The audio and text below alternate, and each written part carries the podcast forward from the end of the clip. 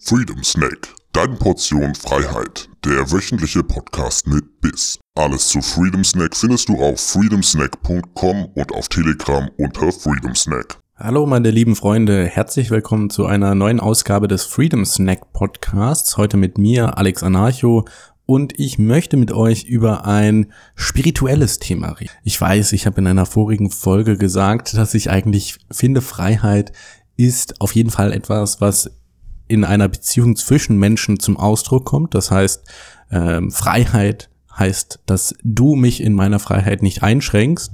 Jetzt möchte ich allerdings über ein Thema reden, was eher die Persönlichkeit bezieht, also eher so in die Richtung von dem Podcast, den Markus auch schon mal gemacht hat. Damals ging es ums Biohacking. Die Folge könnt ihr euch natürlich anhören. Ich empfehle es euch sogar, dass ihr die anhört.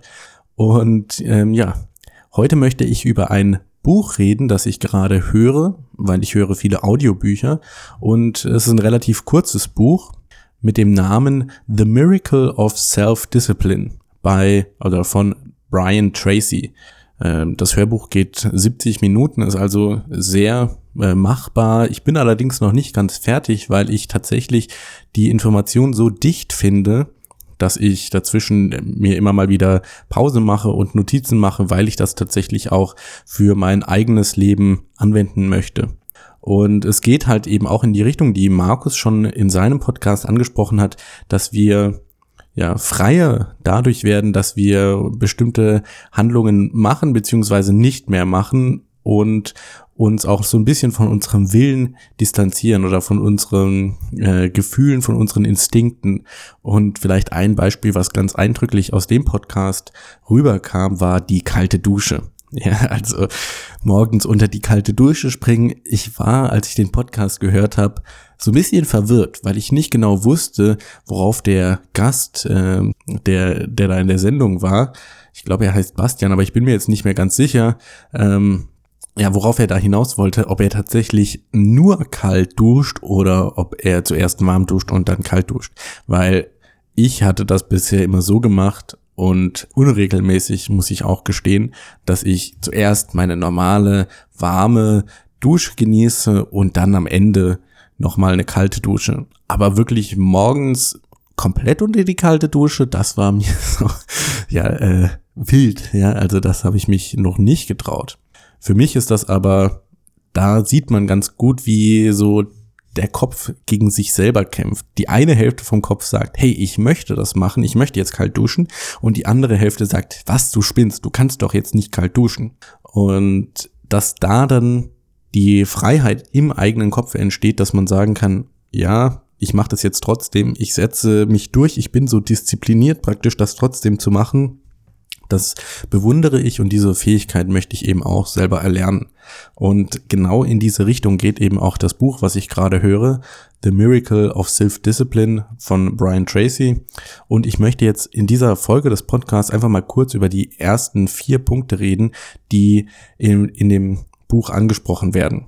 Und zwar ganz kurz vorweg sind das auf der einen Seite klar denken, dann tägliches Ziel setzen, tägliches Zeitmanagement und Mut. Ja, und jetzt möchte ich genauer darauf eingehen, was er genau damit meint. Weil ich finde, für mich hat das äh, ein paar Mal so Klick gemacht und ich hoffe, dass das auch bei euch Lesern gut oder bei euch Zuhörern gut ankommt und ihr das vielleicht selber umsetzen könnt. Und kleiner Disclaimer auch schon vorweg, ich habe jetzt tatsächlich die letzte Woche angefangen, kalt zu duschen. Jeden Morgen, wenn der Wecker klingelt, stehe ich auf und ich gehe ins Bad und ich gehe eine Minute kalt duschen. Ich weiß, das mag nicht lang sein, ja, eine Minute geht relativ schnell vorbei, aber ich mache das und ich habe selbst am Sonntag gemacht, wo ich bei mir schon im Kopf so einen inneren Kampf gemerkt habe, ah, heute ist doch Sonntag, heute musst du nicht trainieren gehen, heute bist du, hast du ausgeschlafen, heute brauchst du nicht kalt duschen. Und die andere Hälfte hat so gesagt, nein, du gehst auch jetzt heute kalt duschen. Genau, also das ist so das kleine Selbstexperiment, was ich mit mir selber mache. Ich habe auch noch andere ähm, Routinen, die ich versuche gerade zu implementieren und ne, dass man das halt so ins äh, Muscle Memory übergeht. Und ja, vielleicht könnt ihr, liebe Zuhörer, auch parallel zum Podcast die, ein paar Routinen anfangen, die ihr anfangen wollt. Und ihr könnt dann in der Telegram-Gruppe drüber schreiben, was für Routinen das sind und was so eure Erfahrungen damit. Aber genug davon jetzt. Steigen wir ein mit der ersten Disziplin, die wichtigste Disziplin, wie Brian Tracy sagt, und das ist äh, klar denken. Und er sagt dazu, was in der heutigen Gesellschaft oft unterbewertet wird, ist, dass man halt alleine ist einfach. Dass man, wenn man ein Problem hat, soll man sich abschotten, keine Ablenkung haben, keine Musik hören, äh, keine Sachen nebenher machen, sondern einfach mal für eine Stunde, für 90 Minuten in Solitude, also in Einsamkeit verweilen und über das Problem nachdenken. Und er bringt da eine Metapher, die ich ganz gut fand, und zwar Stell dir vor, du hast einen Eimer mit Wasser drin, was dreckig ist und das Wasser ist in Bewegung. Und dieser Eimer, äh, Eimer Wasser ist praktisch unser Gehirn und wenn wir nicht achtsam sind, dann schwippt und schwappt das Wasser da in dem Eimer hin und her und das Wasser ist dreckig und undurchsichtig. Wenn wir uns jetzt aber ja von allen äh, Ablenkungen entfernen und still sind und ruhig sind und über unser Problem nachsinnen, dann fängt dann stellen wir den Eimer Wasser sozusagen hin und er fängt an, sich zu beruhigen. Und über die Zeit hinweg wird das Wasser halt klarer. Und er sagt, ich habe das jetzt selber noch nicht ausprobiert, ich fand es nur ganz interessant, wenn man das dann macht, dass man sich so eine Stunde in Einsamkeit mit seinem Problem hinsetzt, dass die Lösung für das Problem meistens einfach so ins Gehirn kommt oder der Gedanke, wie man das Problem lösen kann, einfach so erscheint. Fand ich ganz interessant und das war wie gesagt die erste und wichtigste Disziplin.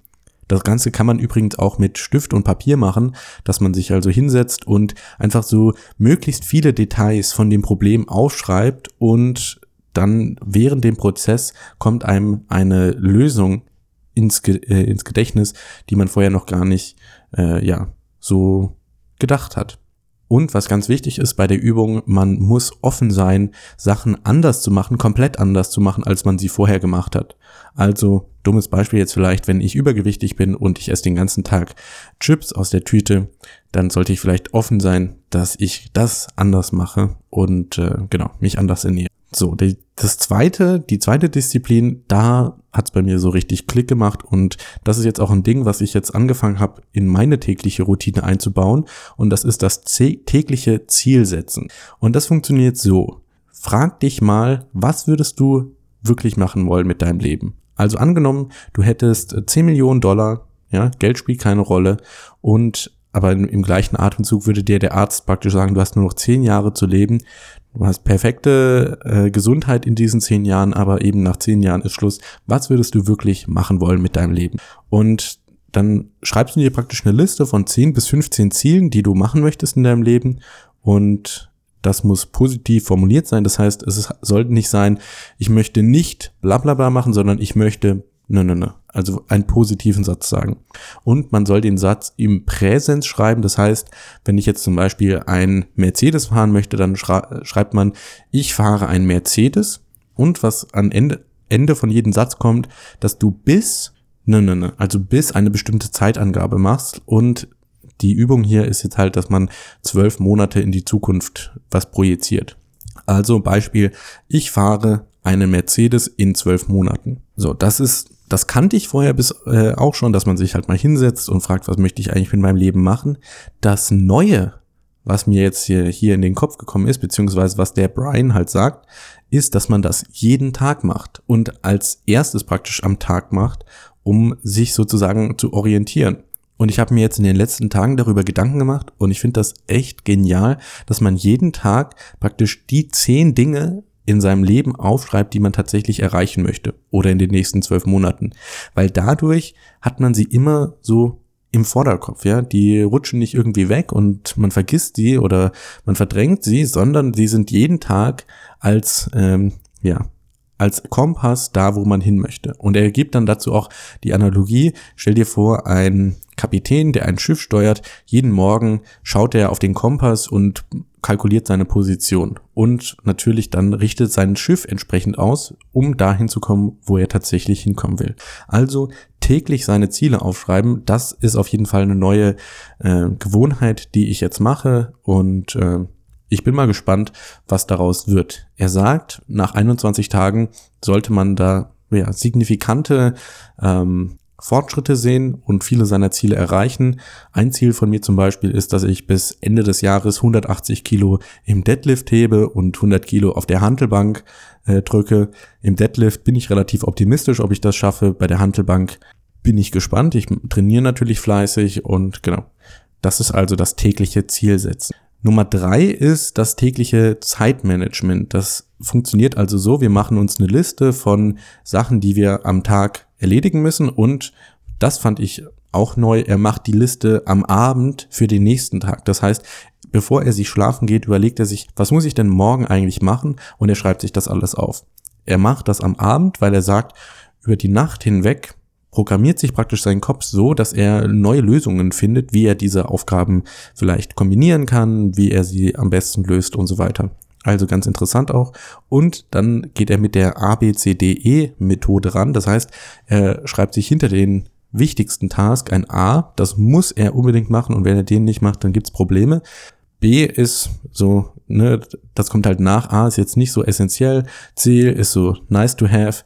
D sollte man lieber delegieren und E sollte man eliminieren. Das heißt, man sollte es gar nicht machen. Und genau, dann sagt er halt, mach nie ein B-Task, bevor du ein A-Task gemacht hast oder bevor du alle A-Tasks abgehandelt hast. Mach nie ein C-Task, bevor du noch einen B-Task nicht abgehandelt hast und so weiter.